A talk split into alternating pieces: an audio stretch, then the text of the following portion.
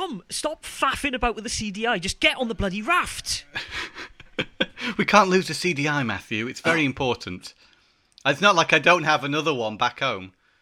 I mean, who knows what home looks like anymore, Tom? Fine, bring it, just strap it next to the Master System, but get on the bloody raft. Well, it's like being a kid again. See the a mass system, uh, apart from the raft. Here we are, leaving the island. How exciting! Finally, we have this raft built, and it feels fairly sturdy.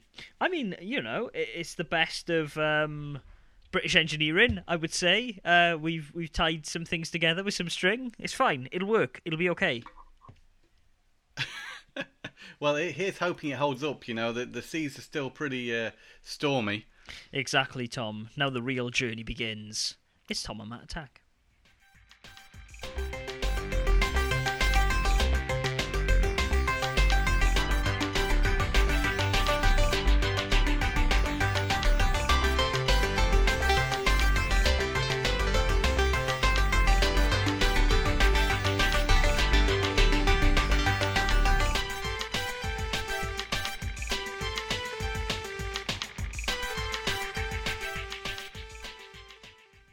Had to lighten my voice a little bit at the end of that then because it was it was getting very serious.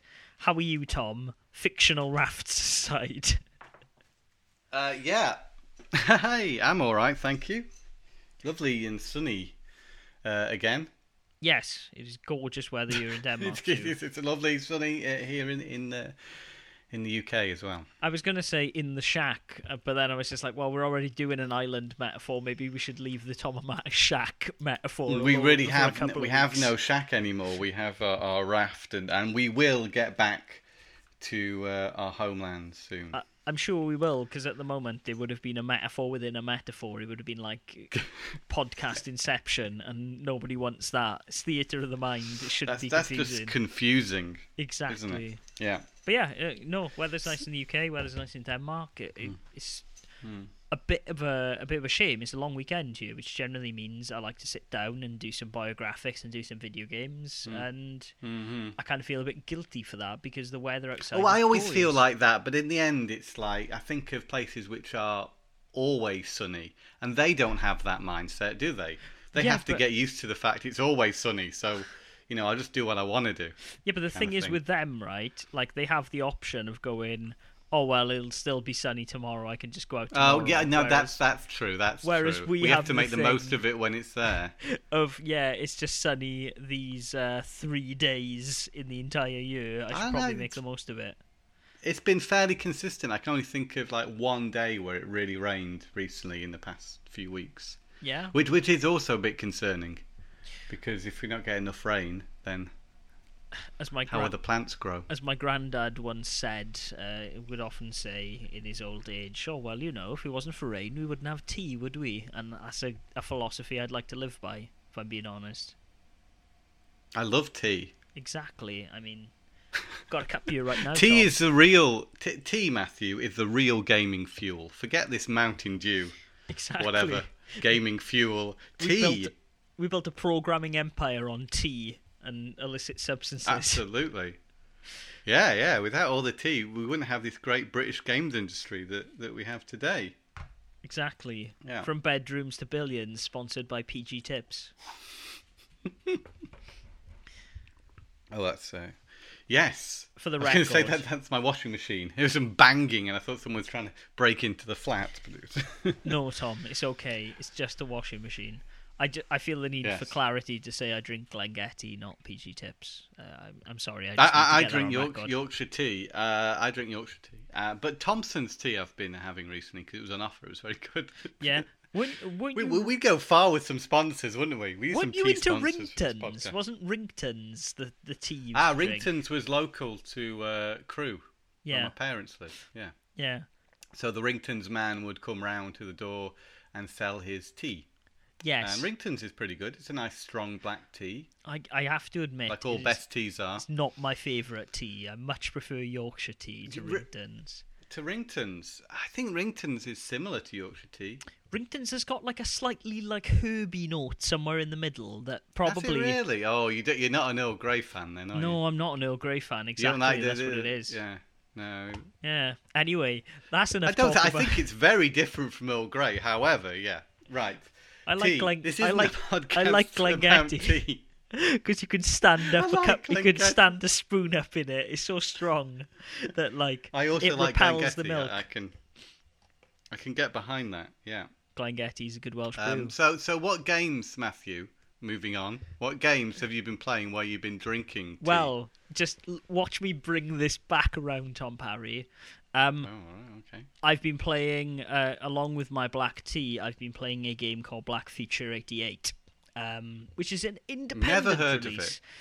Um, neither had I until I saw it in the local library. It's by a company called Good Shepherd Entertainment. Um, and That rings the bell. Essentially, uh, stop why. me if you've heard this one before, Tom Parry. I'll read you the description on the back of the Stop, box. Miss. Black Future 88 is a synth punk roguelike 2D action shooter. Oh right, yeah. Uh, Yeah, but the, bear with me. Uh, you have 18 minutes to vertically climb an always evolving procedurally generated tower, survive the deadly traps, homicidal AI, and powerful wardens standing in your way. Sounds interesting with this time limit. Uh, Dead Rising springs to mind when I think of time limits. Yes. No, it, it's kind But of. I assume it's nothing like Dead Rising. Well, no, I mean, it, it feels But the pressure. very The much pressure like uh, most other uh, 2D side scrolling roguelikes, uh, Your Risk of Rain, for example. But it, it's it's got some neat mechanical hooks to it that I actually kind of enjoyed. Um, Okay. the timer being one of them. Uh, I I later discovered on some of my later runs that there's a way to actually you can kind of invest your time, so you can kind of gamble with your time, going like, okay, I'll grow these. Oh, I've forgotten the name of them because there's so much terminology. See, I told you off the podcast. I should have taken notes. But essentially, these vending machines around that allow you to grow these spores. And what you can do is say, like, okay, well, I'm going to put eight minutes of my time into this now in the hopes that I Yeah. can reach another one of these vending machines because they're all attached. I hope I can reach another one of these vending machines where these spores will then grow and reward me with 15 minutes of time instead. So they do some quite interesting things with it. Um, the weapons are all pretty cool. Uh, you start with you have a survivor's pistol, which is just like a general like pew pew gun, and you're running around. And as you kill different enemies, they drop different things. There are some melee weapons like swords and hammers. There's also like really powerful charged laser shots, like you might imagine, shotguns, the works. Okay.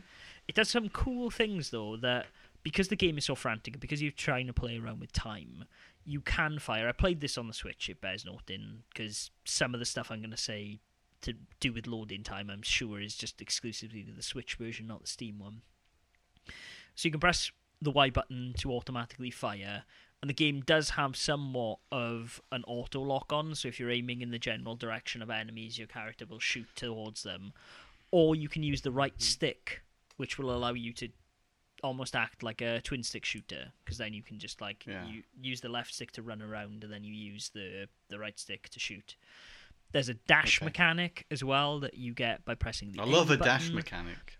And yeah, you can dash through bullets, you can dash through walls, and then every time you kill a boss, which is random every time, of course, it's procedurally generated, uh, they reward you with a power up. So some of them are, hey, you can dash for longer. Anytime you kill an enemy, you can dash. Dash through bullets to regain health. So there's a Mhm. lot of a lot of it is built around this idea of you dashing back and forth. It's pretty cool. Um, I didn't check how much it was. Like I said, I rented this copy from the library, so I, I just had a physical copy to check it out.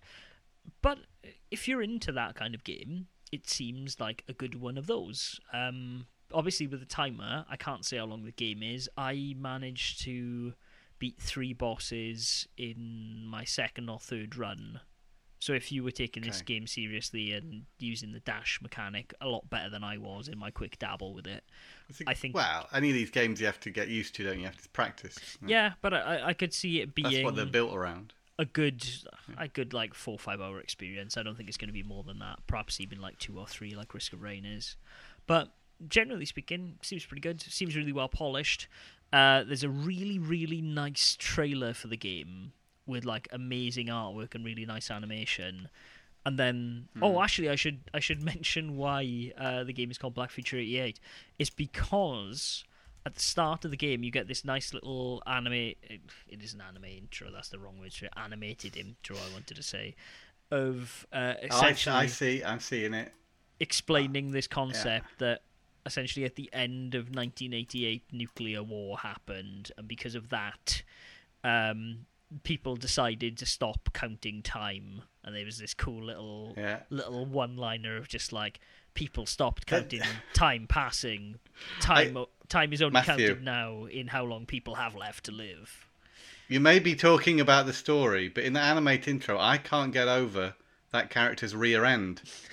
there is There is a heavy emphasis on her backside. Which is weird because everything is like 8-bit sprites and to be honest with you Yeah, I'm well, you not- you don't see it again. They're probably like, you're never going to see this bum again. We're going to uh, yeah I focus mean- on it quite heavily in the introduction. Which is weird, because that's, that it's really introduction- not important. is also not in the Switch game, from what I understand. Like the animated introduction is completely different. Is it not? It's in this Switch trailer. Yeah, no, I, I, I don't understand it because I saw it and I was like, okay, this has got quite of a quirky style. But then you look at the cover, Tom Parry, and the cover art's completely different. So Yeah. I don't know. Maybe someone else who was working, maybe not the studio produced it. Maybe whoever published this game ended up making that trailer. I'm not sure. Either way, Well, the first comment, interestingly, on um, what's it called? YouTube. Gosh, why do stopped watching after 15 seconds to like all the thick comments I knew would be there. And When they say thick, they mean T H I C C. Um, extra thick. Yes, everyone is obsessed with the uh, the buttocks of this character. okay. Um, well, How shallow? How shallow? How all shallow indeed, and I, I hate When you've got this I hate to disappoint anyone who perked up when Tom Parry was talking thick. It's a, it's a, it's a, it's an eight-bit side-scrolling shooter with very pixely characters. Yeah, you're not going to get those bums that are promised. Well, I, I don't, I don't know why you want those bums. I'm, I'm sorry, that's how it goes. Tom Parry, do not, do not re- derail this conversation with your. I'm your sorry. Yeah. What's the soundtrack like? That's what I was meaning to ask you. Soundtrack is quite good. I should actually point out something as well. There's a very interesting mechanic in the game where to unlock new characters, i.e., new people to have different starting weapons with, they do have names, but unfortunately, I, I don't remember them because you're just flicking in and out a bit. They have essentially there's switches you can pull, and what that does is it enables like a bounty hunter to come and follow you, and then if you defeat that bounty hunter, it unlocks that person as a character, which I thought was quite a cool Okay. mechanic. Soundtrack's good. To be honest with you, I can't hum anything off my head, despite playing the game for about an hour or so this morning. Oh, sorry, hiccup. Uh, despite playing the game so an hour or so this morning, I can't really tell you what the soundtrack Okay. was like off the top of my head. Very good. I mean, Is it fairly generic sort of synth music? Ah, yeah. I think I would be a bit unfair to it. It didn't. It didn't offend me in any way, but I. It didn't really make me go, "Wow, this is a this is a quality track." It's good. It's not. Okay. You know what I mean? Like it's good enough for the Yeah. game, which is always good to Mm-hmm. see. It doesn't distract from it. And yeah, other than that, loading times on the Switch bit of an issue. The game actually froze on me once or twice while loading. So I would say if you are Mm. interested in this and if you do have a computer that's able to run it, I'm, I'm pretty sure most computers would be able to, then just check it out on Steam, I think. But the Switch port of it seems good. When you're actually playing the game, there's no slowdown or anything. It's just the loading times are a Of course, and it's portable being on the Switch. so yeah, yeah. Maybe if I plugged it into nice the dock, maybe that wouldn't be an issue. But I did play it in handheld, so Oh yes. good though. Okay. Quite enjoyed it. Well, I think visually it looks really, really nice. Uh, the lighting there makes me think of um, Abe's Oddysee actually, with the large uh, screens Yeah. and uh, in se- in some sections I see here in the trailer. I mean, don't get me wrong. The the sprite work as well is very high quality. There's some really cool things. Like every Mm. time you arrive at this complex, you arrive on a train Yeah. that crashes. There's also a an interesting mechanic where any ammo or items you don't pick up start contributing to this meter of called like Deathfall or Skyfall. I can't remember which one it is. But Skyfall. I assume essentially what is happening there is perhaps the items and stuff you don't pick up actually end up affecting how tough the end boss battle is. Perhaps I don't know. I haven't looked into Ah, that, but that would be my There's a lot guess. going on there behind the scenes. Yeah. Well designed game, you'd say. For sure. I, I I do think if that's your Hmm. bag, you should check this game out. It seems pretty cool. That's Black Future 88, available on PC and Switch. Yes. And anything else? Uh, not to my knowledge. I couldn't see anything earlier other than um, the Switch and Steam page. So Okay. Okay. So you need to either of those two platforms, it would seem. you do. Um, Right. Just quickly looking on Nintendo.com forward slash games to tell me the price of it. Because it just says available now. That's. Uh, it's a twenty dollar game actually. Hmm. Blimey, yeah, you haven't paid anything for it. I, I, I did not, but I, I may after this when I take this copy back to the Uh, you can play it on Mac. Yeah, well, it's Steam, isn't it? So that's good. Yeah, yeah, it's always yeah. nice Well, to not all Mac of them are playable on. Mac. No, that's true. Maybe, maybe more are nowadays, probably, since uh, I was looking for Mac games. Yes. Marvellous. Well, I've been playing some games. Have you really? Oh, yes, I have, Matthew. Now, primarily first person shooters, strange Crikey, enough, this weekend at least. What and uh, I first-person started off with some Star Wars Battlefront 2. I'd never completed the story mode on that game, so I thought I'd go back to it. And the reason being, I'd got so far into it and I found it really hard. So I dropped the difficulty down to easy. Did you try so hard and uh, got so far in the end it didn't really matter? It doesn't even matter. It doesn't even matter. I don't know how I feel about the game. I think it's a beautiful game, and within the story mode, it has some cool moments. Uh, however, I feel that the gameplay is overly simplistic and quite repetitive, and uh, it's just not as well designed as other first-person shooters. I don't think as as a story experience. Yeah. Um, I t- compare it to the other game I've been playing this weekend, which is Halo Three, and it, it really does Oh, pale I- in I comparison. mean, to be fair, Halo 3 is of a generation where the storylines campaign was the main draw. And yes, multiplayer was. That's becoming a thing. Halo 2 was very big online multiplayer, but it still wasn't at like the the insane levels of like Call of Duty and maybe even Halo Reach, where online was the whole thing. Which Uh, Halo Reach had a great single player though as well. That's- Battlefront 2's storyline also, let's not remember, was kind of reactionary against the first one not having one. I, Yeah, I yeah. do hear that story is very good, but I also hear it's very short, right? It focuses around Um, a TIE fighter pilot who be- joins the Yes, uh, Iden Verso of uh, Inferno Squad, uh, her and her team, yeah. Inferno Squad, uh, are uh, clearing up after the Battle of Endor. There's this thing called Operation Cinder, which uh, the Emperor has uh, put in place after his death, and the guy in charge of it is Iden Verso's father, uh, Imperial General Admiral, Yeah. someone, and uh, during the story mode, Iden Verso and Inferno Squad defect from the Empire after seeing how the, the their dream of the Empire isn't as good as the reality happens to be. Okay, so it it seems strange in Fantasy the story IV. since the Emperor's death. Sorry. I'm just saying it's Final Go. Fantasy 4 then. okay, perhaps I don't know, uh, but uh, it, it seems that since the Emperor's death, they, they, they do comment on the story missions everything's got even more ruthless and violent, and how the um, the the population of these imperial planets aren't being treated as well as they were under the Empire. It's sort of all gone to the original Empire. Yeah, Even well- though you think the the, Empire is, is terrible and everyone's living in some horrible. Well, it's more about order, isn't it? The the, the Empire. You know, everyone's Yeah. oppressed, but uh, they're not um, treated quite as badly as they seem to be now Well- within the, the time frame. I mean, uh, have you seen any of The Mandalorian? I've only seen the first episode of it. I've seen all of it. Yeah, yeah. I mean that that's kind of the world portrayed in The Mandalorian from what I've seen, right? Like Hmm. with Mm, everything's gone a bit to pot. yeah. Yeah. exactly the Empire kind of just doing whatever the hell it wants on certain planets and things because there's no one to really keep it in check. There's no order. in line. Yeah, yeah, yeah, yeah, yeah. Um, I don't know how I really feel about that because they make it.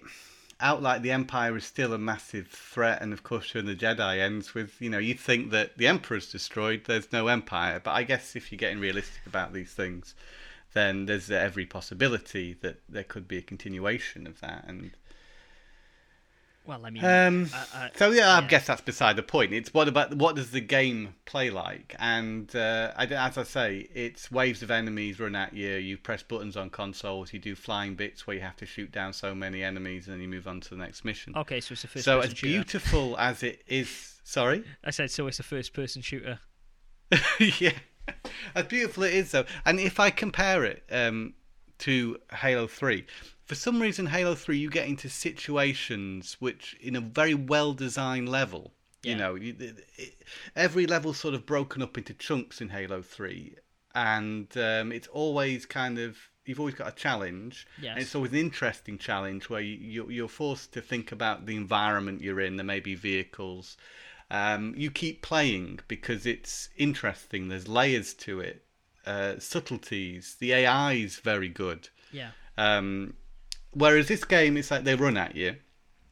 Um, when it's on med- normal difficulty, it's too hard, but not in a clever kind of way. It's just like in a harsh kind of unfair way. I feel anyway Yeah. and that's not fun. And then you stick it on easy, and you just mow them down. And I think for the you play the story mode to enjoy the story in this game because the gameplay itself isn't particularly interesting. So you might as well just play it on easy because you're going to not see the story as easily if you play it on anything more than that. Oh, that's infuriating. It's not as accessible. That's how I feel about it. I mean, I'm not great at first person shooters. However, I'm getting on pretty well with Halo 3, playing on normal mode. yeah. So there's got to be a difference here. There's got to be something wrong with the actual gameplay in this game that it. it, it I, I do feel a bit bored sometimes with it as well. Well. I mean, then it just doesn't sound like it's very well balanced, right? Seems to be the issue there. Yeah, yeah, yeah. It, it gets a bit dull. There's a mission where you play as Han Solo and you have to wander around talking to people. Uh, oh no, you don't want me. You want that guy upstairs. You have to go upstairs. Oh, you don't want me. You want that guy downstairs. It's like, what is the point of this mission? This is a first-person shooter. It's meant to be about action, not Yeah. wandering around as bearded Han Solo trying to find other person with a beard. Um, yeah. That's Lando's entertaining. I think it's the characters you play as also. Whenever you get to play someone like Lando, it's fun because there's a lot of personality, and they they team Lando up with this uh, rebellion um, alien. Right. I forget his name. He's one of the ones with the blue heads and big red eyes. Yes. And uh, th- their their relationship's quite fun. And whenever you get a story mission with those two, which I think you only get one, Yeah. um, it was very entertaining.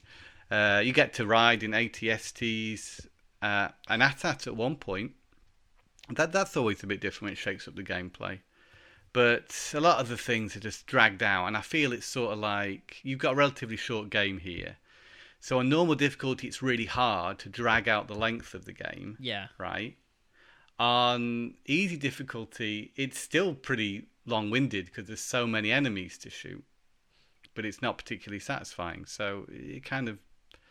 We're talking about a game that's been released ages ago, but it is kind of rele- relevant right now because it is being. It's the new PlayStation Plus game for June. Is it really? June June the second, Battlefront Two is available for free for all PlayStation Plus subscribers. Isn't also Which maybe is why I started thinking about the game again. I've been playing it on the Xbox One recently. isn't also um World Call of Duty World War Two. Yeah, So is it two That- that big is first So person the- shooters then? two big first-person shooters. Yeah, Wow. Okay. Um. I mean, I guess that's probably to quell the outrage of last month's Farm Simulator, maybe. But hey, I did, I did actually play Farm Simulator, and I can say I find it quite dull.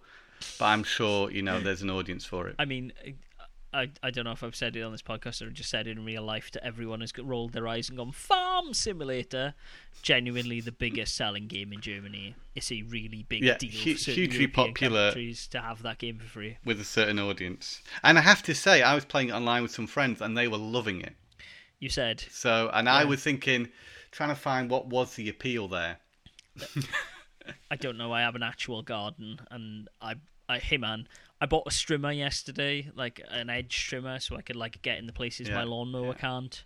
Yeah. and it was the most one of the most satisfying things I've done in ages. I imagine it, it was. yeah. having the right tool for the right job so I can see in a video game context if you did feel that same sense of satisfaction that maybe there's something there but no I, I just can't get into Farm Simulator unlike Harvest Moon It has some very, I'm going to say, it has some very weird physics on the vehicles. yes But uh, yeah, Farm Simulator. Ah. yeah yeah um so so, I got Go my on. Master System working Tom yes, fantastic. I I, I played um So you found your cable you needed. Well, see, right. Here's the thing. So I'd I'd gone through the attic. I dug through every box. I'd found an aux cable. The one I'd found didn't seem to work. I was like, "Oh God, what's going on?" I Yeah. played around with the TV. I found one I knew was working from one of the spare, one of the many uh, Super Nintendos. I found a cable. I was like, "Right, this one was working. This one should be working fine." I plugged it in, I tried to tune it in, nothing. I was like, okay, maybe the thing that's the issue here is this television that I use for recording the biographics, this flat screen TV that I have upstairs, that's not very good, doesn't have the one that was- analog tuning. Fa- the found the found TV. Yes, the found TV with the dodgy Yeah. remote and the, Yes. the DVD Yeah. of Twilight Eclipse in it wasn't. Yeah. Did- was it was it a legitimate copy Twilight? It was, a it legitimate copy copy of Twilight. Yeah, it, Okay, it was okay. no, it was no knockoff. Um, so I, I took it upstairs. I was like, right, okay, I'll try it here. So I did. It wasn't tuning. I was like, okay, now I'll take it downstairs. I'll see with the Bravia that I have in the living room for the PS4. Does this tune in? Because I know I can switch my Bravia to analog because I've done it before with the old one in the old apartment. So I Yeah, it will have an aerial connection, won't it? it did, but Yeah. the one upstairs did as well. But it turns out the one upstairs can only Yeah. receive digital signals through um, aux, Oh, some, through now RF. that's sorry. interesting. Yes. That is interesting, isn't it? Yeah. Yeah, but so the more modern TV actually actually had your needs. yeah, exactly, which is really odd. But I guess it's just because it's a Sony Mm-hmm. Yeah. one. Maybe if I were to pick up like a I, I don't know whatever brands are in supermarkets these days. It used to be Samsung, but Samsung actually makes good TVs now. Maybe if I picked up like a lower end TV. It wouldn't have that functionality, and it wouldn't think to have analog and digital. Yeah, yeah. Um, yeah, but yeah, plugged it in. It works. Um, the aux cable that I had feared was broken is still not great. It kind of flickers the picture a bit. But I played Power Strike 2. Oh my god, what a good game that is. Um, Mm. I played a one or two of the games I picked up at the weekend that I'll get into in a minute, um, like uh, Psycho Fox, which is better than it has any right to be. Yeah, okay, so Psycho Fox is an interesting one because I've always heard this is a fantastic platform, and being a huge platformer fan, Yeah, uh, it's one I've always wanted to play. I actually lost out an auction of a copy of that with a copy of uh, Ghostbusters. Uh, it went for £25 in the end, and I thought, gosh darn it, that would have been a good deal if I'd have won that one. yeah, Uh, two games for 25 considering Psycho Fox tends to go on eBay for around the 20 quid mark. yeah. That would have been alright. Um, boxed, yeah. So it's good, is it? yeah, it's a. I re- played it on an emulator once, but it was kind of slippery. I thought. I mean, it is. Don't get me wrong. It's still Yeah. it's still a Master System platformer, but like, Which I- is fine. yeah, hey, like Castle of Illusion exists. I understand there are good Master System platformers, but it it, There, it kind there were a lot. it kind of feels a bit like Wonder Boy in how it controls. Okay, yeah, all right, I get you. Yeah, it, it, it's Slippy. it's a bit slippy. Um, unfortunately, I also don't have a working Master System pad here, and for some reason, Mm-hmm. it seems to be a game that doesn't really like Mega Drive controllers. Are you sure? Shouldn't I just be the same? No, I I looked this up. There's a massive list of like Master System games that aren't really compatible with Mega Drive controllers. There is a way around it. That's- Essentially, that's you can you can open up the controller and like pretty much just snip the cable that makes the start button work, and then the Master System doesn't get confused. But I don't really want to do that to any of my Mega Drive pads, so I'll probably just buy an 8BitDo for Master System if that exists or something similar. Well, there are Mega Drive ones that'll work on Master System. Um, I think aren't there. I'm sure. I think got the I same haven't looked- controller port connection Yes, it does. as a.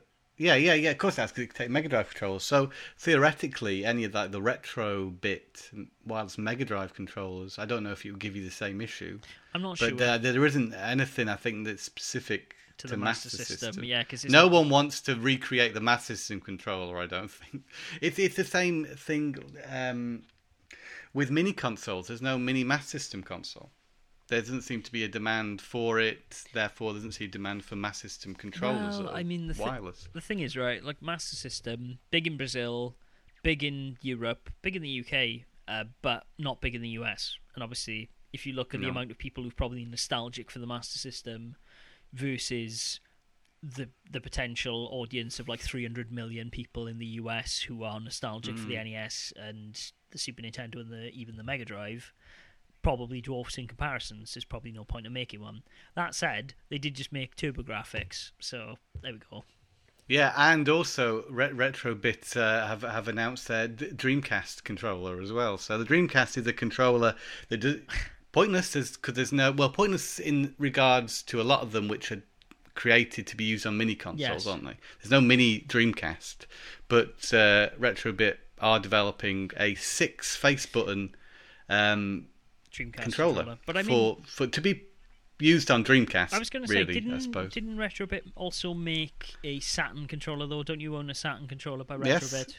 Yes, they they've done a Saturn controller, yeah, and Mega Drive, Mega Drive Saturn, and now Dreamcast, yeah. But uh, doesn't know when that's going to come out yet. There's been no real prototype shown. I don't Sa- think. same with the There's analog some pocket. drawings. Like it's just end of the year Yeah. sometime. So Yeah, yeah, things are a bit up in the air at the moment. It probably would have been released sooner, but there you go. who go. knows?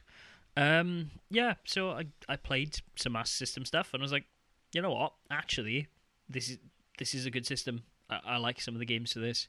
I thought it's always been a good system. Well, I mean, it, it's finally convinced you. Yeah, and uh, you know, uh, dare I say it, Tom? Because I've talked, I've talked a great deal of slander about Ninja Gaiden on the Game Gear on this podcast before. Ninja Gaiden on the Master System, however, same game works a lot better on a big screen. Funnily enough, Mm, a lot of them do, I think. Yeah. yeah, they did. Um. Anyway, so I should I should get into what I've picked up because I bought a couple of games. Um, I also bought a couple of games since posting that I bought a couple of games for said Master System. You've really, g- you've really been buying a few more, haven't you? You've really got big into Master System collecting. Well, yeah? the thing is, right, I I've been in a position where I've just happened to, find very rare Master System stuff, and it, it kind of seems a bit silly to go, oh well, I'm going to leave this potentially very expensive game. Uh, just in case I ever decide that I, I do want to get more into it, but I don't I I don't think that this is the issue I have with Master System. It's a very small collection. I could theoretically do a full set. A, I don't really want to because I, I'm No. no interest in ever covering the system the same way I'm doing with the Game Boy. B, I already collect enough stuff, so I don't want big bulky Yeah, yeah. cases around. And C, there's Hmm. a lot of crap on the Master System. Like, I think one of the reasons that people don't hold it up as highly as anything else is that the good titles on there are a bit obscure or they're licensed, and so there's perhaps not as much of a demand for it. But I did I did pick up some stuff. It's not quite the CDI, is it? Though there's a lot more good titles available for the Master System than there are for the Philips CDI I'm or the Jaguar, for that I matter. mean, for sure. I mean, just picking up the titles I have picked up in the last couple of, in the last two or so weeks, have made me realize, okay, I was wrong about the Master System. This is actually a pretty good system. So, How many how many games have I got for? I, I must have like thirty games, and I'd say pretty much all of them are quality. I mean, uh, to be honest, you, that's probably where I'm going to draw the line. Like, I want to, I want to pick up all the, the shmups, and I want to get some of the RPGs because some of them look really interesting, like Golvellius and uh, Dragon, Ac- Dragon, Dragon, God, Golden Axe Warriors. Gosh, why couldn't I find the word golden? Even though that's really want to say Dragon. yeah, then, even though you? it's a very expensive game, hopefully I'll I'll end up finding it quite cheap with a cartridge or something. But they they look like to be Yeah. some interesting titles. I grabbed because they were they were relatively well priced for box copies. I grabbed uh, Ninja Gaiden, uh, as I mentioned, which is a good game. Uh, Yeah. The Incredible Hulk and Assault City, the light phaser version. Even though I do not have a light phaser, Assault City was released in two forms. There is a light phaser version and there is a regular version that you can use a controller with. The light version version seems to be very rare, very elusive. I like the box art anyway, but I picked it up because I was like, well, Isn't there a big robot on it or something? there is, yeah, is a a big mechy, kind of Lost Planet esque looking mech on the front with like one oh, single. and I know how much you like a bit of Lost I Planet. do, and it's reminiscent of that. I fortunately I'm got a light phaser, but I'm gonna I'm gonna now ah, you'll pick up a B and O. CRT to play the Master System properly because my retro setup's looking a bit crap at the moment. So I'm gonna get a decent TV and set it up, and then maybe I'll get a light. Where are you going to st- stick that up on the landing? Yeah, I think so. Yeah. Yeah. Got a nice little Mm, couch, you know, nice. little reading nook. Why not slap a retro TV in there that fits with the aesthetic as well? Yeah, so Cool. I picked those up. Uh, I got some loose cartridges as well because the guy, it's the same. It was up north in Denmark. It's the same shop that I picked up that cartridge of Invader. If you remember that story from way back in Tom and Matt That's an expensive Game Boy Advance or Game Boy Color game. Game Boy Advance game, yeah. Yeah. But the same store had these Master System games in. They also had like a box or two of Master System and Mega Drive stuff that the guy was quite touchy with me opening at first, and I was like, "Look, I live miles away," because he said, "Oh, next time you come, you can have a look in the box." I was like, "I literally come here like once a year, man." Well, he's got to trust you first. Yeah. He's got to get to know you. No, I- He's got to vet you, see if you're worthy of opening the box. yeah, box. exactly. And so I was just like, "Look, listen, I've come in here before. I've I've bought stuff from you every time I come here. Can I just have a look?" Can I please Yeah. look in the box? So I looked in the box, and I was glad I did because there was a version. There was a cartridge of Psycho Fox in there. There's a cartridge of Choplifter, a cartridge of Lucky Diamond Caper starring Donald Duck, which I've heard is a fantastic game. And Oh, that is a trilogy of fantastic games. yes, every every Donald Duck game on the Master System is pretty good, right? Uh, yeah. Uh, Deep Duck Trouble's also pretty. Yeah, good. which I hear is quite expensive as well. So Which is I don't think I don't know. I got it. I can't remember it being. yeah, but I mean, like you bought. maybe it is now. I was going to say you bought Power Strike two for like a tenner box. So No, it's Power Strike One. I have. Oh, okay. Uh, not two. okay, I don't have this. fair enough. That's a bit too pricey. That that's an incredible game though. If you haven't tr- if you haven't played that Mm. game, Tom, check it out on emulator because it's it is mind-bogglingly good. Like I can't believe it's a Master System game. It feels like a Yeah. Mega Drive shmup. Yeah. Excellent. And I also picked up Double Dragon Five because I thought you wanted it, and alas, here we are. That's have a it. that's a Mega Drive or Genesis game. It is a Yeah. Genesis cartridge. Well, yeah. I, I do appreciate you thinking of us, Matt. it's okay. It, it will find a good home with another Tom in the UK. So I. I'll give Oh it well, okay. friend Oh, there. good. Yeah, um, and after that, I went to.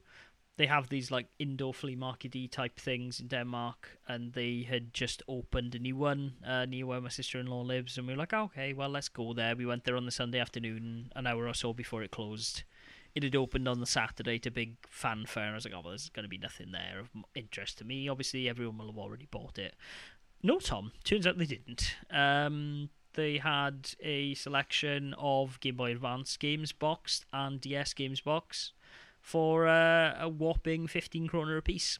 So for £1.50 each, I picked up a copy of Game & Watch Gallery for the GBA, uh, the Turtles Double Pack boxed uh, for the GBA, Ultimate Spider-Man, and Avatar The Last Airbender for the GBA, uh, Legend of Aang, which I've heard is alright.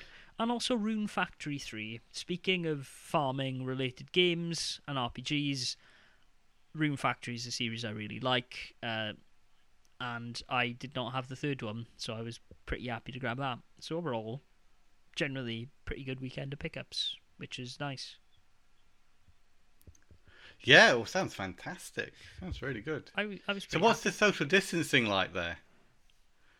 Not great, Non non-existent. yeah, non-existent at all. But then again, I think Denmark were always in a better state than perhaps uh, the UK. I I think the thing is here, right? People are Very relaxed, isn't it? very relaxed Denmark. anyway, and there's there's almost a stigma to people wearing masks and stuff. Like I've seen a few people walking around, and just people just like giving them the stink eye of like, why are you being so silly and wearing masks? The streets here do have a uh, right side.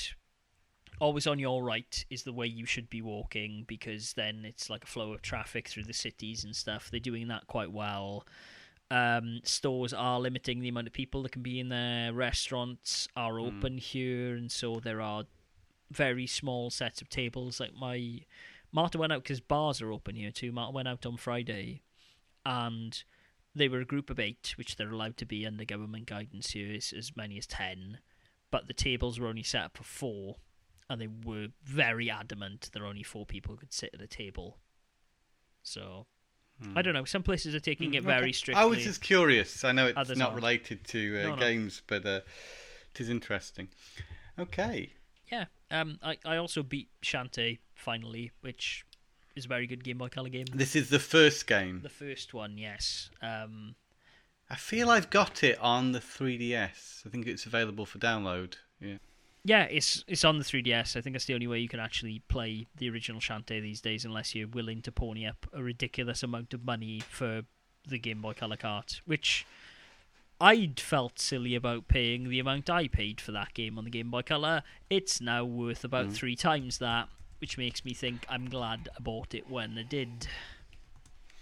It's got quite a legacy now, I suppose. So it's uh, the demand for it is even bigger. Yeah, um, and it it does stuff with the Game Boy Color, much like I think Power Strike Two does with the Master System. That you're like, shit, I didn't realize that this system could do this. This is amazing. So, Oh, It- wow. it is oh my is. god. what? It's not that much. Yeah, it's about five hundred quid now a cartridge.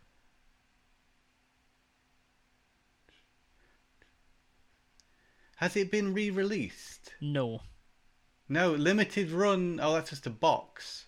yeah, that's just a box, but that isn't even for the original Shantae. Those are the boxes for Risky's, Risky's Revenge. Revenge, and uh, Pirate's Curse. They made limited run boxes, like the one I have for Half Genie Hero, as a PAX giveaway. But obviously, PAX was a bit weird this year because Yeah. of COVID, so they didn't sell them all, and then they sold some online. I was going to buy one. There's a lot of uh, they were quite expensive. bootlegs, isn't there, as well? Oh, there are there are a ton of bootlegs for obvious reasons that no one can. You could literally buy at the time of it coming out. You could buy a 3DS and download a copy of the game for cheaper than buying a Game Boy Color cartridge of the game. It, it's very very pricey. I did not pay There's any some here which are thousands. Boxed Fa- well, over a thousand pounds. boxed copies are really expensive now. I I've come to terms with the fact I would never own one, which is why, much like Trip World, much like Tri- Trip World's worth about a grand, if not more now. There's a reason. Someone's trying to sell one here on eBay for two thousand two hundred and forty-eight pounds and forty-five pence box. free postage at least. Uh, no, uh, it was from France, so it's thirty-one pounds postage. Cool. Seems a little bit um, extravagant. Yes, I would agree. Yeah. No, I, it's a good game. I'll I'll talk about it in the biographic that I plan either releasing today or tomorrow. I'm still writing the script. That will be great. Uh, you can tell us all if it's worth. Uh, it's not worth that much, but I, honestly, I I would I would struggle to think of a game that I would think is worth five hundred pound. You know, I, I I just I can't. yeah. My my sense of monetary value just doesn't correlate to the price that some retro games are going for these days. It just doesn't. I just can't No. understand it. It's not about the game anymore. It's about the ownership of a rare object, isn't it? Exactly. It and is. that's where you're paying the money. It's not. Yeah, you can get the same sort of gaming experience for a fraction of the cost. I mean, if you if you pay it all, right? The the smart and legal way to do it is to purchase the version from the 3DS eShop, yeah, or you can You play the game. You can, yeah, exactly. Do play the game on a system and actually take advantage of some of the stuff that the 3DS does to iron out some of the kinks with the original. But okay, that's Yeah. interesting. anyways, um, that'll be up at some point. I like that game. Uh, I. Yeah, again, like just talking about how much the game costs now, you kind of struggle to recommend it because of how ridiculously expensive it is. But I, I think it's a good game. I just don't. But you can recommend that you get your 3DS out and download it. I, you wanna I it. do. I think it. But to be honest with you, some of the reasons I'd recommend it is because of what it does with the Game Boy Color. You know, like, yes, it's Ah, easy to see now on a 3DS. Like, of course, like they can do um, fake parallax scrolling. Of course, they can do things like uh, day and night cycles. They did that on the NES with Simon's Yeah. Quest. But seeing it in real time running on Game Boy hardware is There's ridiculous. something about that, isn't there? I was thinking the same myself about playing games on original hardware. It's it's amazing to see some things coming from that system Yes. that you didn't expect, and how is it doing that? It's all part of the experience, isn't it? Well, I, uh, there's a there's a great Retronauts podcast uh, that I'm going to link to in the video anyway because it's really an interesting interview with Hmm. Matt Bozon, the art director of Shantae, and there's just things that you wouldn't think about while playing that game because it is while it does have flaws like some of the levels are a bit too long it has lives i'll get into it in the video it, it is it, it he describes it as like the game is tetris because Shantae is actually like 12 different sprites running on top of each other to create the illusion of color that the Game Boy can't do and that every single enemy design in the game is kind of designed around how those 12 sprites of Shantae work.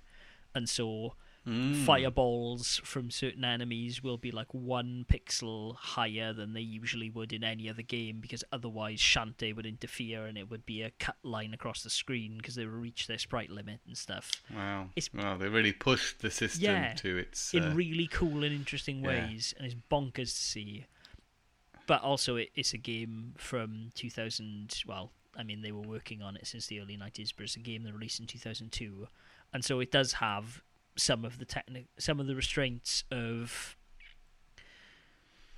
games not establishing what you should do with certain situations it takes like the lives from Mm. Zelda 2 and the day and night cycle from Castlevania and some of it while it's cool to see and is clearly a nod to these older games don't actually gel well with like your modern expectations of what a Metroidvania should be No. So the series has really developed since, and its sequels have uh, fine-tuned the formula. Would you say? it's really interesting to see Matt Bozon say like, "Hey, actually, this is yes, this is a series starring Shantae, but like, there aren't we don't establish rules. Like every game is consistent with the rules of like how Shantae behaves and how what kills her and what doesn't. But Hmm. the games aren't limited to that. Like in the first game, if you touch spikes, you instantly die and lose a life. They were like, well, we're not going to make that's a bad experience for the player. We weren't going to put that in the next game because we saw how frustrating that was. It's not like they're hindered by the Mm. past. They evolve things in a smart way, but that doesn't also mean that sometimes they revert back to things as the games go on. It's an Mm. interesting series. I like Yeah. Shantae games. I I make no secret to that. And yeah, I'll talk about this one in depth later. Great. Well, look very much look forward to that, Matt. Uh, I tried to actually. I did have a quick go in Ducktales on the NES this last week, Woohoo! and uh, found myself uh, playing it on the Disney Afternoon Collection. Found myself rewinding an awful lot because I would die a lot in that game. It's a hard game, isn't it? Yeah, it, I think. even the Game Boy one is hard. Like it shouldn't be, but it is. it's really challenging. Although it's a fun game, so you, keep you keep going with it, don't you? It's one of them, isn't it? and the music's amazing. Uh, someone actually like commented on a YouTube video. I haven't replied to them yet, and they were just like, "How can you like the moon music in Ducktales? It's awful." I'm like, "It's one of my favorite 8-bit compositions. It's so good." Something about space music Well, on the NES and like Game Boy that just gets me every time. I think I own Ducktales on the NES. I don't is one of the one of the few NES I? games that I I like that I don't own, but also I've got the Game Boy version, so I'm not too bothered about owning it. I'd like Ducktales Yeah, I too. don't have it here then. That game's good, but Mm. again, very pricey. Very pricey. Darn pricey games, eh? Um, yeah, I played. Um, this is on a totally different uh, tangent here. A game I downloaded on the Xbox One recently called Shaolin vs. Wutan. Okay. Uh, is it Wutan? Wu-Tang? Wu-Tang? What are they called? The, The clan. Clan. The the band. The Wu-Tan clan or the The Wu-Tang clan? Wu clan? Tang Clan, Tom. And pronounce it Okay. right because they're nothing to fuck with. Yeah, yeah. Well, this has nothing to do with the band, but I assume Wu Tang must have a uh, definition uh, in um, martial art in the martial arts world. Yes, that's why they stole it, Tom, because they really like martial art. Yes, they stole it. So, in this game, which is called Shaolin versus Wu Tang, it's a one-on-one fighting game, which takes inspiration from classic martial arts films. Right. So you f- you get the archetypal characters from all over the, the shop. You get the Bruce Lee, you get the Jackie Chan, you get the Chuck Norris, you get the um, more more of the famous Japanese karate actors as well. I'm sorry, I can't remember the name of a particular Japanese karate actor. Um, but th- there's a lot of characters. A ninja. There's so many, and it's very cool to play a game which is a homage to that genre of films and very much that vintage genre of films. Yeah. So the um, areas you play in and the music is all directly from that time, uh, that golden age of, of martial arts films. And it's it's a 3D game, although the action takes place on a 2D plane. I probably say it was closest to Mortal Kombat in the way it plays. Yeah. However, it does rather than in, have uh, combinations of buttons for doing moves. It, it, uses quarter circles and stuff, so it's not like right right punch. It's quarter circle punch or whatever. Yeah. Um, so so that's it's got takes that from Street Fighter, uh, and you've got a special move that you uh, unlock when you you know when you reach a certain point and you build up your bar. So it's got a lot of those archetypal things from fighting games. It's it's uh, described as being a accessible fighting game. Right.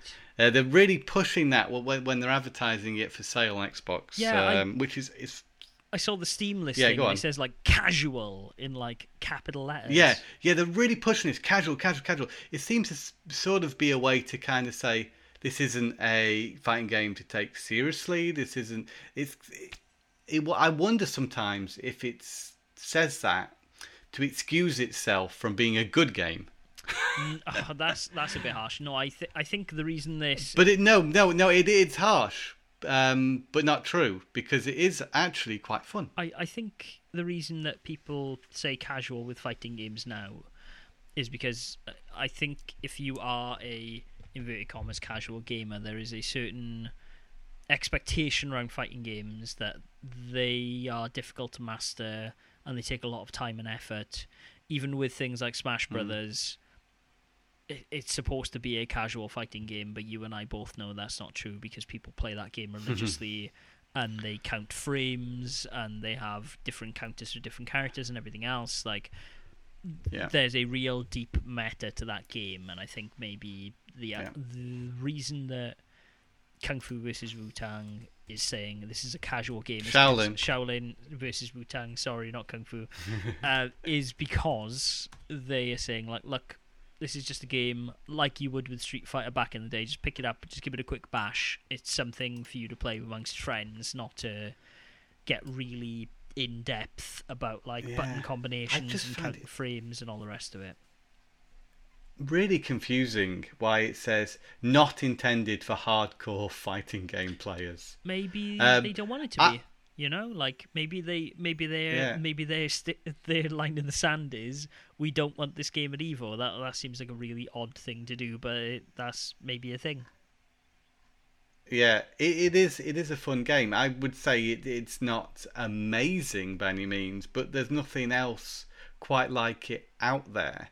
You know, I've been a fan of older martial arts movies. Yeah. It feels like this game was needed for for those fans to uh, reenact their favourite uh, fights and, and such from um, from those classic movies. Yeah, So it it's quite fun. I mean, I, I won't say it's amazing, but it it does something that no one else seems to really be doing, and it does it reasonably well. So it's definitely worth a go. It's a little rough around the edges in terms of presentation. Menus spring to mind. The actual in-game graphics are pretty good. Yeah. The attention to detail is, is rather high, and the animations actually are pretty nice too really captures the essence of uh, those archetypal characters. You know, the the Shaolin monk or the the drunken master, yeah. or you know, Wing Chun. You know, all these different fighting styles are represented in the game. So I think it's a game a lot of people have been crying out for for a long time, and it's been done to a level which actually is is pretty pretty polished. So Okay. um, just yeah, some some of the like the in-game menus look a bit. The graphic design isn't uh, amazing. Well, I say? I mean, I, I think that's an area that's kind of been neglected by a lot of people, right? Is that they a lot of game designers now have figured out a way to make a really tight game, and they've also pixel artists have really figured out how to get the most out of games, like be that pixel artist or be that character Mm. animators, whatever it is, 3D, 2D, hand drawn, whatever. Mm. But I still think people then don't present that in the nicest way, and that's why UX designers Yeah. are generally needed and graphic designers to improve that process, and also to just to make it. Gra- good graphic design, as people say, should be invisible. Like glaringly, it's glaringly obvious when there's bad graphic design because it really distracts you from what you're trying Yeah. to do, or it makes it a bad experience.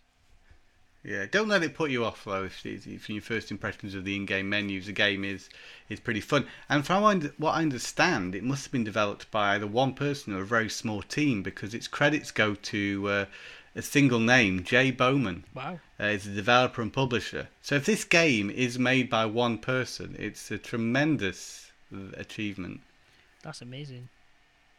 and, and, and definitely been created by a real fan of, of martial arts movies Cool. And martial arts in general. Yeah. Nice. Oh well. So so uh, yeah, it's, it's only about eleven quid. There's a sequel on Steam. Yeah. Uh, so I don't know how long the original's been out for, but it's only just uh, it seems to have dropped on Xbox One. It seems to be an exclusive to Xbox and Steam. So the original um, was released back in 2018, Okay. actually, uh, and I think it would have been this year that the sequel came out. So maybe they're trying to see how popular the original is before they port the sequel over. I'm not sure. Maybe. But I feel like it's a game that might fly under the, um, radar. under the radar. Actually, it's early access on Steam. Okay. Yeah, so it's not quite finished yet. But yeah, I just wanted to mention it because fighting fans should definitely uh, check it out, but not hardcore fighting Not fans, I suppose, because you might be dis- you might be disappointed. Yeah. I don't, know. I, I I love fighting games. I play a lot. Am I hardcore? Um, I don't know. Maybe not. Maybe I'm not good enough to be hardcore. No, mate. Tom. It's okay. Neither am I. It's fine. all these systems though get confusing. It's quite refreshing to play a fighting game which isn't bogged down with lots of extra things to learn. Fair enough.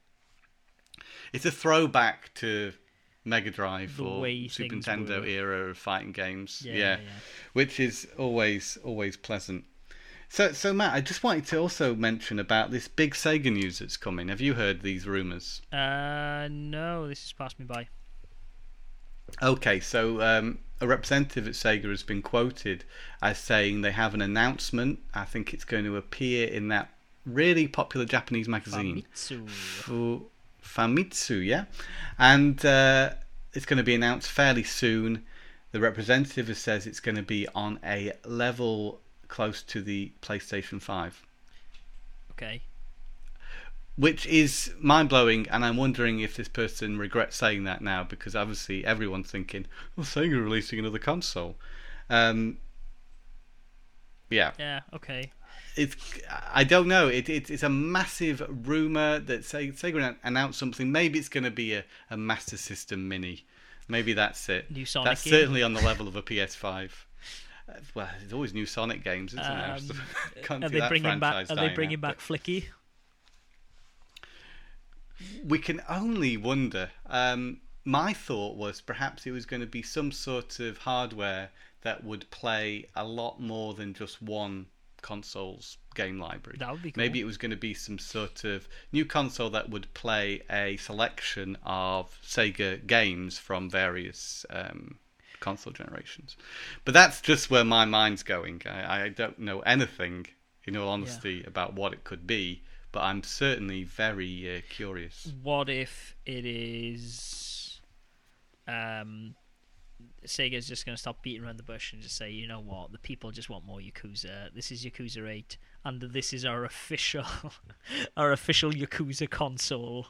Play them all on uh, the the the the Kiryu Kazuma Mini, and Yeah, yeah. It, it, it it's a life size uh, character that you can play games Yeah. on. it's just shaped like uh, Kiryu Kazuma. It's just oh no, what it actually is. It's just a folded version of his suit, and you can just plug the joysticks Yeah. into the. Oh wow. That's why they're making those Well, six button you know- Dreamcast controllers, Tom. It's all about that Kiryu it, yeah. Kazuma mini. Sega have never been afraid to take risks and to do things that are a little bit out there. So it could be something very out there. It could be humorous, in fact. You know, saying it's on the same level as PS5 is like.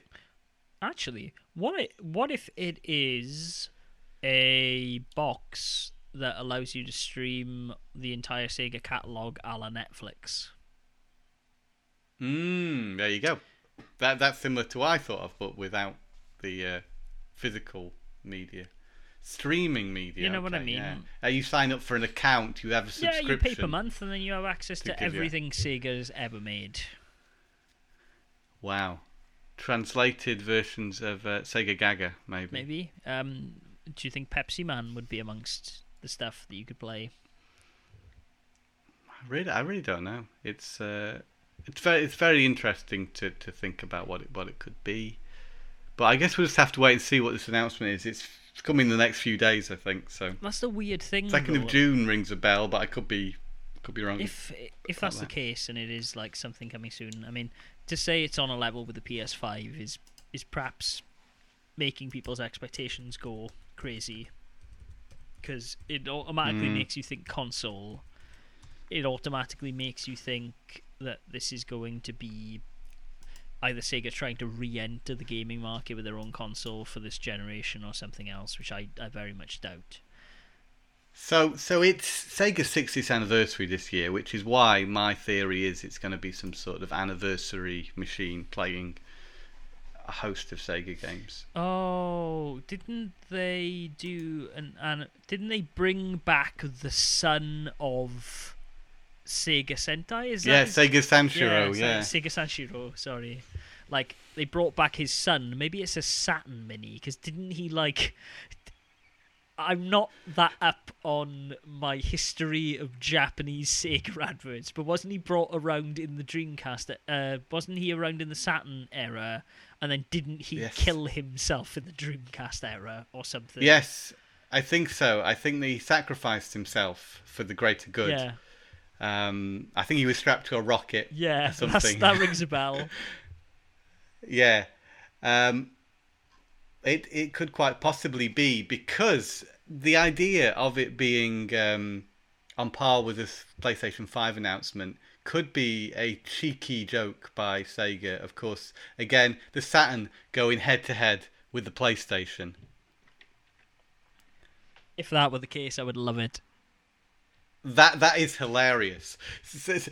They're going to do it, and uh, Sony are going to announce the the price of their PS5, and then Sega are going to do their own little press conference and come in and undercut them uh, on price, and then reveal it's going to be a Saturn Mini. You think? Yeah, I, I think that's got to be it. I think Sega are going to play it for, for laughs.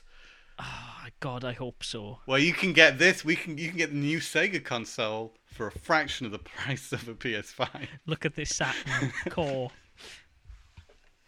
Man, oh God, I, That would be hilarious. I hope it's a Sega Saturn it? Mini. God, I hope it's a Sega Saturn Mini now. Can you imagine?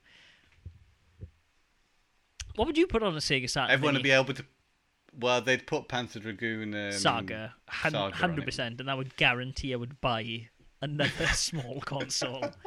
Um, what what else have you got? What I'm not that familiar. They put Street Fighter Alpha Three on it because that's a very expensive game on Saturn as well. Um, there's a version of Symphony in the Night for the Saturn. There's a Not meant to be as good, yeah, as the. Um, hey man, it's it's a freaking version. emulator. I'm sure they'll make it run nicely. Um, there is it's got extra characters. There are, there is stuff in the Saturn one. That Yeah, yeah, not in that's true. It has. There is stuff that's exclusive to Saturn. Um, the, Saturn had a version of Resident Evil. Saturn had a version of Wipeout. Uh, franchises that people generally see as PlayStation franchises, so that could be also cool to just be like, "Hey, we've got all the games you want that are going to be on the PS5. Look, Resident Evil, Wipeout, Tomb Raider, um, Theme Hospital. I don't know. There's there's a lot of games on that Saturn. Oh, Burning Rangers. They'd, they'd, they'd whack Burning Rangers on there and Guardian Heroes. uh, what you call it, uh, Radiant Silvergun would clearly be another one. Of the the expensive Uh, was it Radiant Silvergun that was on the Saturn? What was that? Yeah. yeah, I'm sure. Yeah, yes, wasn't it was Yeah. because Ikaruga was the the Dreamcast expensive. yeah, game, yeah. I got confused between them for a second. Um, but uh, also, God, there's a lot oh yeah, there's a lot. there's a There's lot a of lot you could feature, Saturn and they could feature a lot of. Sorry. I said there's a lot of expensive Saturn games also. Mm, and you definitely they could feature localized versions of Japanese games because there was a lot released of Saturn that never came across from Japan. So Yeah, I wonder if they'd go that route. I mean that would be an option, right? That would be the smart thing to do with Mm. it. I think is to give give people very rare, expensive games like Panzer Dragoon Saga, and then let that be, as we've already mentioned with Shantae, let that be an item that people who won't own the physical thing can own a physical game that's on a disc, which to me again is another thing because of disc rot. Let them own that, and then let the people who want to play it, myself included, finally be able to play that game. Uh, they could whack Grandia on there. That's true. Grandia. Um, God, there's so many games. The Saturn, like Shining Force three. Uh, there's a lot of first-person shooters on the Saturn, don't there? They put Duke Nukem or Quake, Quake, on there, yeah. or uh, yeah, we well, it, we don't know if this is happening, but uh, Saturn Bomberman would be a nice um, one to have on oh there. look at that! All the third parties could sell all of their uh, Saturn controllers like they were planning to with the the NES Mini, and then they filled up bargain bins very quickly, just so Yeah. people could buy eight player Bomberman, as God intended. Uh, Virtua Fighter 2 would have to be on there. NiGHTS would have to be on there, Oh, and Sega. Rally, of course. And both Uh, Panzer Dragoon and Panzer Dragoon Zwei. That would be a bit weird though, right? To that for them to release Panzer Dragoon as a remake on the Switch, and then just be like, "Surprise! Here is Panzer Dragoon One, Two, and Saga." I don't know. I don't know. I mean, Might happen. That's uh, definitely it's been brought back to the attention of people now. Panzer Dragoon through the remake. maybe. The remake isn't exactly the same. Doesn't play exactly like the uh, Saturn original. So there's still um, a market for selling that game again. I think. Yeah, I could be into that. I, I would I would play those original Panzer Dragoons. I think they're quite good. And they'd whack Sonic R on there and maybe Sonic 3D because you've got to have a Sonic on it. Ah, yeah, yeah. I mean, Sonic Jams, but yeah, stick Sonic Jam on there. You get you get your bang for your buck there. is that an expensive game? Sonic Jam, no, but you get Sonic One, Sonic Two, Sonic Three, Sonic Knuckles. Fair enough. I didn't realize Yeah. it was a Sonic compilation on the Saturn. That's interesting. Yes, yeah. It's a very good one. It's got a 3D overworld as well. Ooh la la. Um, yeah, no, I, I. Okay, so I look forward to this news. Then, did you did you say it's the second? Okay, that's my my money is on Sega Saturn Mini. Yeah, and doing a big send up when with Sony. Okay, because I because I want to be right as well, even though I think that's probably the option because we just came up with that together. I'm gonna say s- I'm gonna say Sega streaming service. They're bringing back the Sega channel. Okay, Sega streaming service that will be available on other consoles like PlayStation and Xbox. Yeah, potentially. It'll be like uh, EA Yeah. Access or whatever it's called. That thing where you Yeah, pay a, s- maybe. a small monthly fee and then you can play anything. God, I would love that on the Switch. Can you imagine how good that would be to pay like a fiver a month and have every Sega game? Look at me, I'd be selling my Master System cartridges. I'd be like, However, they have been selling those Sega A- Ages games recently, so that will make them redundant. not necessarily, unless those are the versions that they then put into this streaming service. They've been doing it since the PS2, Tom. They've got a lot of them. Yeah, yeah, that they have. Um, there is one rumor going around that uh, in Japan, Sega are to, well, Microsoft are going to rebrand the uh, Xbox One Series X as a Sega console. That's a rumor that's doing the rounds, so they can sell more in Japan. I'm kind of into that. I would. yeah, Oh man, I don't. that would be cool. Like, you see, because the, the thing, right? So the thing is, you okay? That would be that would be really interesting if that happened. I, yeah, that would be cool. Okay, no, I'm I'm actually behind that. I was gonna say You like that I one? do, but Yeah. at, at the same time, because I I. I, I just It's still an I Xbox One. Twi- yeah, I mean it's still an Xbox X, One. Series X. I just checked Twitter to see these things. Hmm. And I was going to actually bring up the the ridiculous notion that one of the two of the top things were that Microsoft was going to buy Sega. Was one of the things I just saw, and I'm like, Sega Sammy is a massive, massive Yeah, corporation. yeah. Sega's huge. Like, Sega's. that would never. Yeah, I. I don't think Sega need to sell up. No, Se- But uh, Sega. an alliance with Microsoft. that that could be really cool. I I would be behind that. They have just announced, you know, real support for Yakuza on Xbox platforms with, um, like a like a like dragon, a dragon, is it? yeah. Oh, could, being a launch title on Xbox One Series X. you- so. wow. Do you think? No, I can't. I can't even see what I'm about to propose because it doesn't make sense. Do you think that Sega games would be exclusive to Microsoft platforms? For Wouldn't make sense. I don't think so either. Because I mean, then you No. would be taking established audiences for games like uh, Persona, um, for No. the Yakuza games away from the PlayStation, where they've been dominant for a very long time, and then put them on. Yeah, yeah, yeah. I, I don't think that would would happen. It would be it would be cool if that is the case. That it essentially like the Xbox Series X is called like the Sega X in Japan. I could get behind that. Might even buy one myself Yeah, if might I manage to be able to go to Japan again because we're in a People buy it, yeah, yeah. Sticking that Sega logo on something just makes it ultimately more appealing, doesn't it?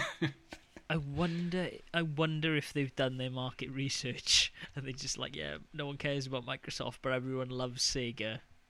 So, hey man, I bought I bought a freaking.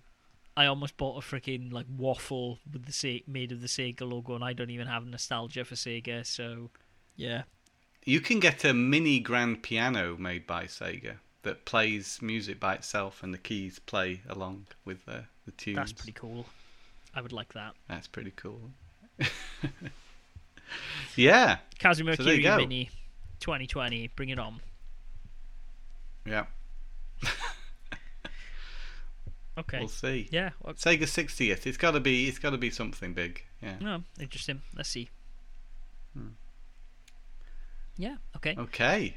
Any more to add, No, Matthew? gonna say, or we- is that, are we all in? We're we're over an hour. We've talked extensively Yeah. about video games I've bought, um, the price of video games being ridiculous, and also what this Sega thing is that I didn't know either. So I Mm. guess maybe our audience didn't either. Okay, if you have any ideas of what you think this Sega announcement is, why don't you let us know on uh, Twitter at TMAcast or on Facebook at facebook.com forward slash Tom and Matt Attack. Let me and Tom know individually at Tom Parry 11 for the gentleman on the other end of this call, or Game Boil for me. Tom, you putting anything up on blastprocess.com's YouTube channel uh, over the coming days? Uh, well, there was going to be a Halo 3 um, Tom Plays video because I live streamed it yesterday. However, I don't think Twitch is a very stable platform because when I downloaded the stream, which was an hour and 40 minutes long, it downloaded 1 minute 40 seconds and, uh, yeah, sped up most of the entire stream to fit that very small time frame. Do you not So just think it gives you the video best is- bits? Uh, like- yeah, yeah, like that was it. There was only one minute, forty minutes. Yeah, that that was it. Uh, so there was going to be that, but I'm sure I'll find something else Fair to enough. stream, and uh, and we'll do another episode of uh, Tom's Gaming World, hopefully, uh, and feature some of these games we've talked about, such as Halo Three, Star Wars Battlefront Two, and uh, Shaolin versus Wu Tang. Cool. Look forward to it. Um, Yeah, I look forward to the new boy graphic. Yes, they were well chromatographic Tom Parry, even though I called it a Oh, biographic sorry. myself because it's a Game Boy Color game. But yeah, there'll Yeah. be a new biographic video up uh, on YouTube about Shantae either today when you listen to this, it might already be up, or it will be up tomorrow because it's a bank holiday year and I I have the luxury of time, even though it'll be in June. But shh, it's fine.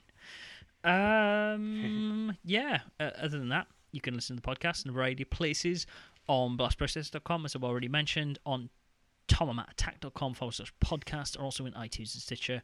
While you're in iTunes, why not give us a cheeky and subscribe? Let us know you're listening, yada, yada, yada. Tom Parry, pleasure as always. Marvelous. Where will Oh, it's been a pleasure. where will we be next week? Probably out to sea. Let's see what the future holds. Let's see. Okie doke. Cool. Oh well. Thank you as always, mate. And everybody out there, be sure to game on. Stay safe. Wash your hands. Game on.